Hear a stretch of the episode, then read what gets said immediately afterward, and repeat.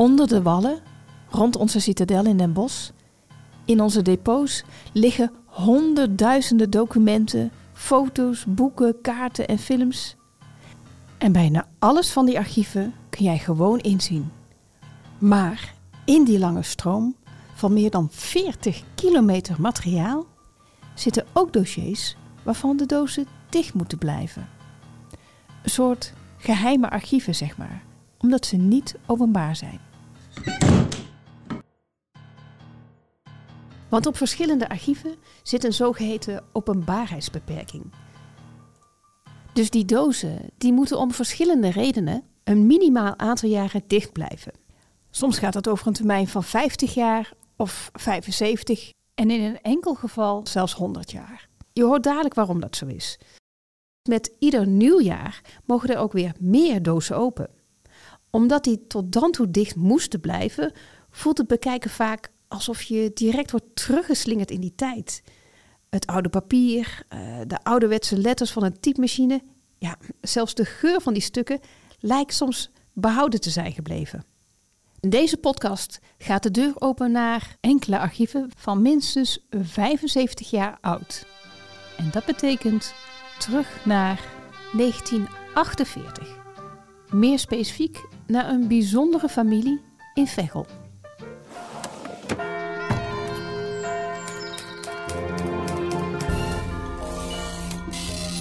Je luistert naar het geheugen van Brabant. De podcast van het Brabants Historisch Informatiecentrum in Sertogenbos. Dwaal mee door onze archieven op zoek naar de mooiste verhalen van vroeger. Hier is je reisleider op onze speurtocht, Marilou Nillissen. Zo dadelijk hoor je meer over het verhaal achter deze speciale archieven. Maar om je alvast een indruk te geven waarover we het dan hebben, denk bijvoorbeeld aan dagrapporten van de politie, waarin staat opgetekend wie er is aangehouden, of brieven van families, waarin persoonlijke details worden gedeeld. Maar nu eerst naar de man die ons kan vertellen hoe dat nou zit, over archieven en wanneer die dan wel of niet openbaar zijn. En dat is mijn collega Harm. Harm is archiefinspecteur bij BIC en zorgt ervoor dat de archieven in onze depots voldoen aan alle wettelijke bepalingen. Dus niet alleen dat ze op de juiste manier worden overgebracht, maar ook dat ze betrouwbaar en raadpleegbaar zijn. Want Harm, over een paar weken gaan die archieven open op Openbaarheidsdag, zoals we dat zelf noemen. En wat is nou jouw betrokkenheid daarbij? Nou, dat is eigenlijk een klus die ik er altijd uh, één keer per jaar bij doe, die ik heel erg leuk vind. Dat betekent dat we nou ja, één keer per jaar een lijst uh, afdrukken met alle stukken die 1 januari van het jaar erop uh, openbaar worden. Mm -hmm. En mijn betrokkenheid is vervolgens om te kijken of die lijst klopt. Hè, of dat in lijn is met de afspraken die we ooit gemaakt hebben met degene die die archief heeft overgedragen aan ons. Ja, want waarom zijn eigenlijk niet alle archieven openbaar? Ja, dat is eigenlijk wel het uitgangspunt uh, voor archieven en ook voor de archiefwet. Ja. We zeggen altijd openbaar tenzij. Mm -hmm. Maar er is inderdaad een tenzij. Uh, en er kunnen een aantal redenen zijn om archieven te beperken. En de belangrijkste reden, zeker voor archieven die hier bij het BIC uh, binnenkomen, is privacy. Dus het beschermen van persoonsgegevens die voorkomen in de archieven. En staat er dan een bepaalde termijn voor? Ja, de maximumtermijn die je daarvoor mag hanteren volgens de archiefwet is 75 jaar. Mm -hmm. Maar we hebben daarnaast ook nog met de AVG uh, te maken, dus uh, de bekende privacywetgeving. En op basis daarvan uh, zijn gegevens eigenlijk beperkt totdat iemand overleden is. En hanteren we vaak een termijn van 100 jaar om, om ja. daarvan zeker te zijn. Maar nu um, gaan de meeste archieven die nu openbaar worden, zijn dan 75 jaar of ouder. Ja, ja. He, dus uh, volgend jaar is het 2024. Dus de archieven die dan uh, vrijkomen zijn uit 1948 in de regel. Oké. Okay. Misschien dat je de muziek al herkent, die van Van Koten en de Bie. Want hoewel je waarschijnlijk nu denkt aan Toen was geluk heel gewoon, is de oorspronkelijke titel van dit lied 1948. En dat is dus het jaar waarvan de archieven zich nu, ja, bijna als een tijdcapsule, aan ons openbaren. In het lied gaat het over vader Drees, Fanny Blankers-Koen en de legpuzzel kwam klaar in het derde vredesjaar. En dat vind ik iedere keer weer een opvallende insteek. Want waar wij nu misschien denken, ja, toen was die oorlog al drie jaar afgelopen, toont dit lied aan hoe het destijds werd ervaren. Niet de oorlog was afgelopen, de vrede was ingetreden. Nu drie jaar lang. Dus hoe zag Nederland er toen uit? Wat vertellen onze archieven ons daarover?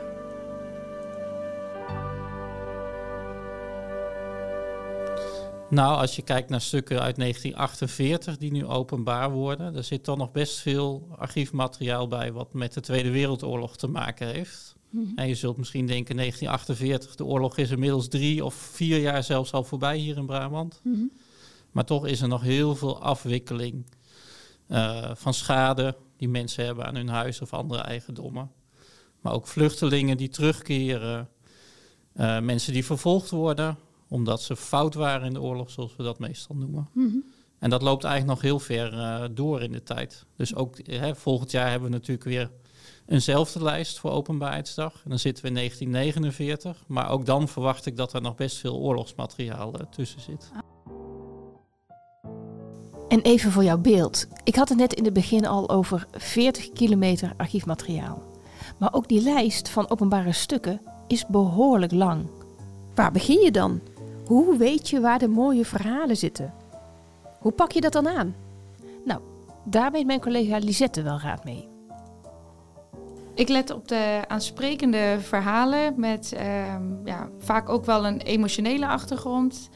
En uh, ja, toch ook wel de verhalen die te maken hebben met de oorlog en de ja. nasleep daarvan. Ja, en wat heb je dit keer voor ons opgedoken? Ik heb een uh, document gevonden, of eigenlijk een aantal documenten over Max. Straks hoor je meer.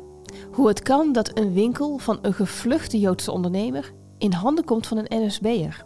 En vooral hoe dat dan gaat als deze Joodse man weer terugkeert naar zijn eigen winkel in Veghel. Maar nu nog één keer terug naar collega Harm. Want wat is nu werkelijk het belang van zo'n openbaarheidsdag? Nou ja, het laat uh, de, de kracht van archieven zien.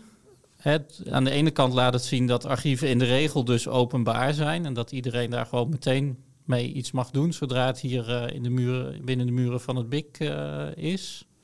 Maar dat er soms redenen zijn om iets toch nog te beperken. En, en, dat iets beperkt openbaar is, wil overigens niet zeggen dat je het nooit zou mogen inzien hier op de studiezaal.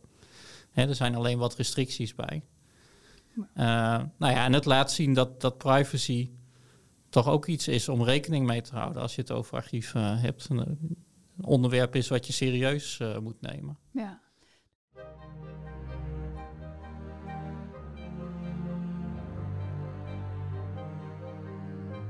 Een belangrijke kanttekening. Want het liefst willen we zoveel mogelijk stukken inzichtelijk voor iedereen. Maar dat kan dus niet altijd. Althans, soms duurt het een tijd. Maar dan krijg je ook wel iets bijzonders. Zoals je hoort in het verhaal van Lisette. Zij is mijn collega van Studiezaal, een van mijn collega's. En zij weet zo'n beetje op iedere vraag wel een antwoord te vinden in onze archieven. Ik heb een uh, document gevonden, of eigenlijk een aantal documenten over Max Wolf. Dat was een uh, Vechelse Joodse ondernemer. En in 1913 had hij in Veghel de NV Zakkenhandel Max Wolf gevestigd. En hij produceerde, repareerde en verhandelde jute zakken. Nou, in 1940 breekt natuurlijk de oorlog uit en vlucht hij naar New York, waar hij ook even een zakkenhandel overnam. Hij overleeft de oorlog. Um, helaas zijn 19-jarige zoon Nico niet, die sterft in Sobibor. Hoe het komt dat Nico de oorlog niet overleeft en de rest van het gezin Wolf wel, dat hoor je later. Lisette pikt nu de draad weer op naar het verhaal van vader Max. Ondertussen in Nederland, in Veghel, heeft hij uh, de heer Hopstaken aangesteld als beheerder over de zakkenhandel. Doet, doet Max Wolf dat nog zelf? Um, hij heeft een eigen zakkenhandel dan weer in uh, New York gevestigd. Maar ondertussen is hij ook nog steeds de eigenaar in Veghel. Oké. En de heer Hopstaken mocht dat dan beheren. Maar dat gaat eigenlijk een beetje mis. Want hij ontpopt zich als een NSB'er en blijkt ook een jodenhater te zijn. Terwijl Max Wolf zelf Joods was. Hij collaboreert met de Duitsers en ja, eigenlijk ook een groot deel van het bedrijf toe. En hij vormt het om tot de Zuid-Nederlandse zakken, garen en touwhandel. Hey, Nou. maar Lisette, dus even voor mijn beeld. Dus we hebben het over een winkel van een Joodse man. Ja. Die vlucht. En als hij in zijn afwezigheid komt er dus een soort, zeg maar, bedrijfsleider, noem ik het even. Ja, klopt. En dat is een vervent NSB'er.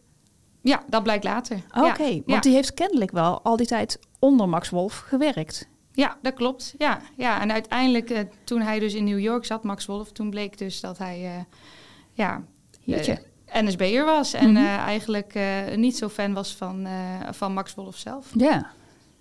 En uiteindelijk in 1944, na de bevrijding in Brabant dus... werden Hopstaken en zijn zoon, die ook betrokken was bij het bedrijf... die werden geïnterneerd, en meerdere malen.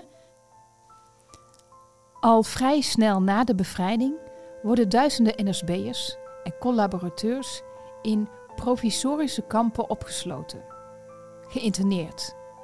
Of in ieder geval mensen die daarvoor werden aangezien. Want de administratie is chaotisch en de sfeer in Nederland is grimmig. En eh, toen was er ook geen beheerder meer over de zakkenhandel van Want- Max Wolf. Oh, want Max Wolf zit nog dan nog steeds in de VS, of niet?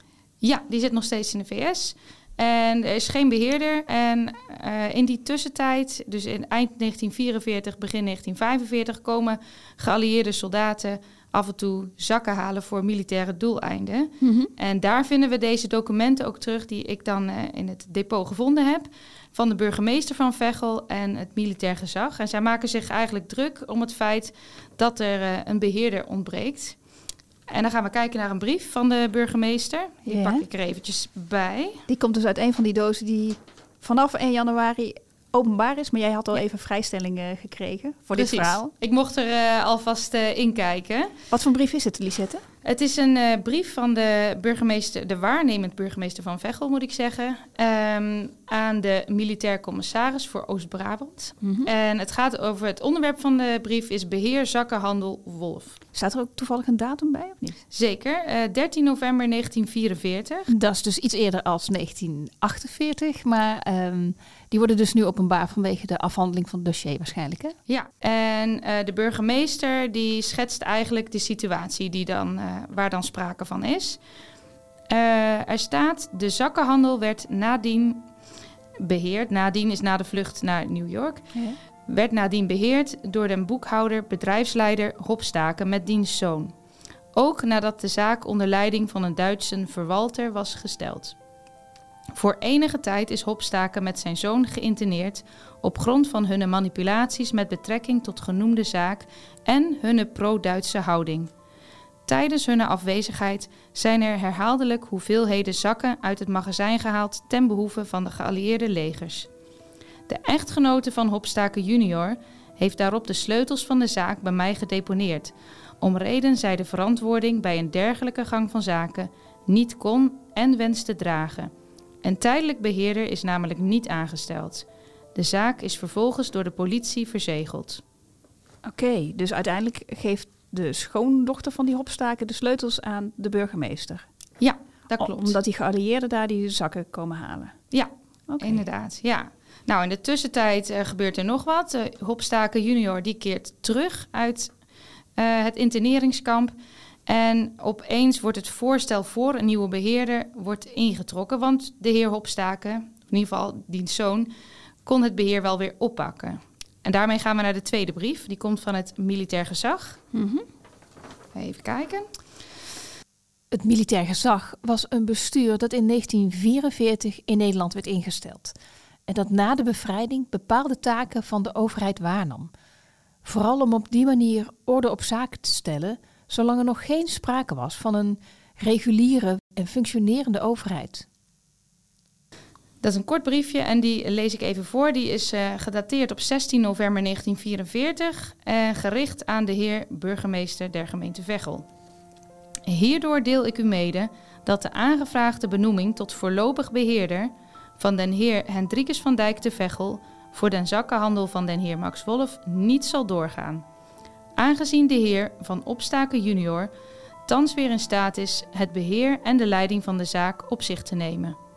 Maatregelen die in verband met zijn tijdelijke ontstentenis genomen zijn, kunnen derhalve verder ongedaan gemaakt worden. Dit alles wanneer u als burgemeester der gemeente daarmee akkoord kunt gaan. Dus, ondanks zijn pro-Duitse houding, mag hij na zijn interneringskamp weer de leiding nemen over de zaak van Max Wolf. Ja, en dat is wat ik zo opvallend eigenlijk vond uit deze documenten. Dat de burgemeester en het militair gezag zich eigenlijk heel druk maken om het beheer van de zakkenhandel. Uh, maar zich eigenlijk niet druk maken over de collaboratie van Hopstaken. Dus bij de tijdelijke terugkeer mocht Hopstaken junior eigenlijk in principe het beheer weer oppakken. Ondanks de, ja, de zaken die hij heeft gedaan die niet zo fraai waren in de oorlog. Ja. Ik probeer me voor te stellen hoe dat moet zijn geweest voor Max Wolf en zijn gezin. Want die oorlog heeft ongenadig hard toegeslagen. Lisette zei het net al even. Zoon Nico, jonge jongen, briljant student, gelovig, wordt in 1939 opgeroepen voor mobilisatie. En vader Max luistert ondertussen naar de berichten op de radio en probeert zijn gezin in veiligheid te krijgen. Begin mei weet hij met zijn gezin weg te komen. Maar zonder Nico. Met alle aarzeling voor de ouders of ze wel of niet kunnen gaan. Totdat ze beseffen dat het gaat om het redden van drie of het verliezen van vier kinderen. Een aanname die maar al te hard werkelijkheid wordt. Want Nico moet zich in 1942 melden in Westerbork en gaat vanuit daar naar Auschwitz. Hij komt er trouwens nooit aan. Hij moet al eerder de trein uit om dwangarbeid te verrichten. En zal ergens uiterlijk in maart 44 overlijden door ziekte of uitputting. En met dat trauma moet je als ouders leven, terwijl jij moest vluchten naar een onbekend land en je eigen zoon is omgebracht in die oorlog, wordt ondertussen jouw zaak geleid door een NSB'er? Iemand die aan de andere kant stond? Ik kan me er geen voorstelling van maken. En dat is misschien maar goed ook. Overigens uh, was het maar van korte duur, want in januari 1945 werd uh, de heer Hopstaker junior weer geïnterneerd. En de burgemeester geeft nu aan van, nou goh, ik verwacht dat dit eigenlijk nog wel een paar keer vaker gaat voorkomen. Dus uh, uiteindelijk wordt eind januari alsnog een nieuwe beheerder aangesteld. Oké. Hey, en komt Max Wolf nog ooit terug uit Amerika? Ja, die komt inderdaad terug. Die, dus, en dan neemt hij zijn zaak weer, weer over. En nog, nog vele jaren na de oorlog. Ah. Ik kan me voorstellen dat iemand die dit hoort denkt: hé, hey, dat is interessant. Ik wil die stukken ook wel inzien. Hè, of andere stukken die vanaf 1 januari openbaar worden. Hoe pakt hij dat dan aan?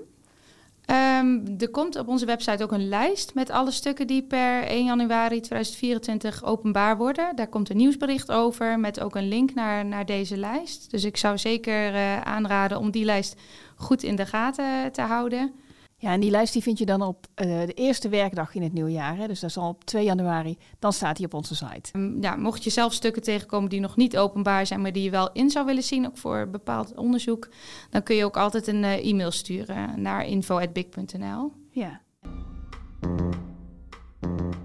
Ben je benieuwd naar die lijst van archieven die openbaar worden?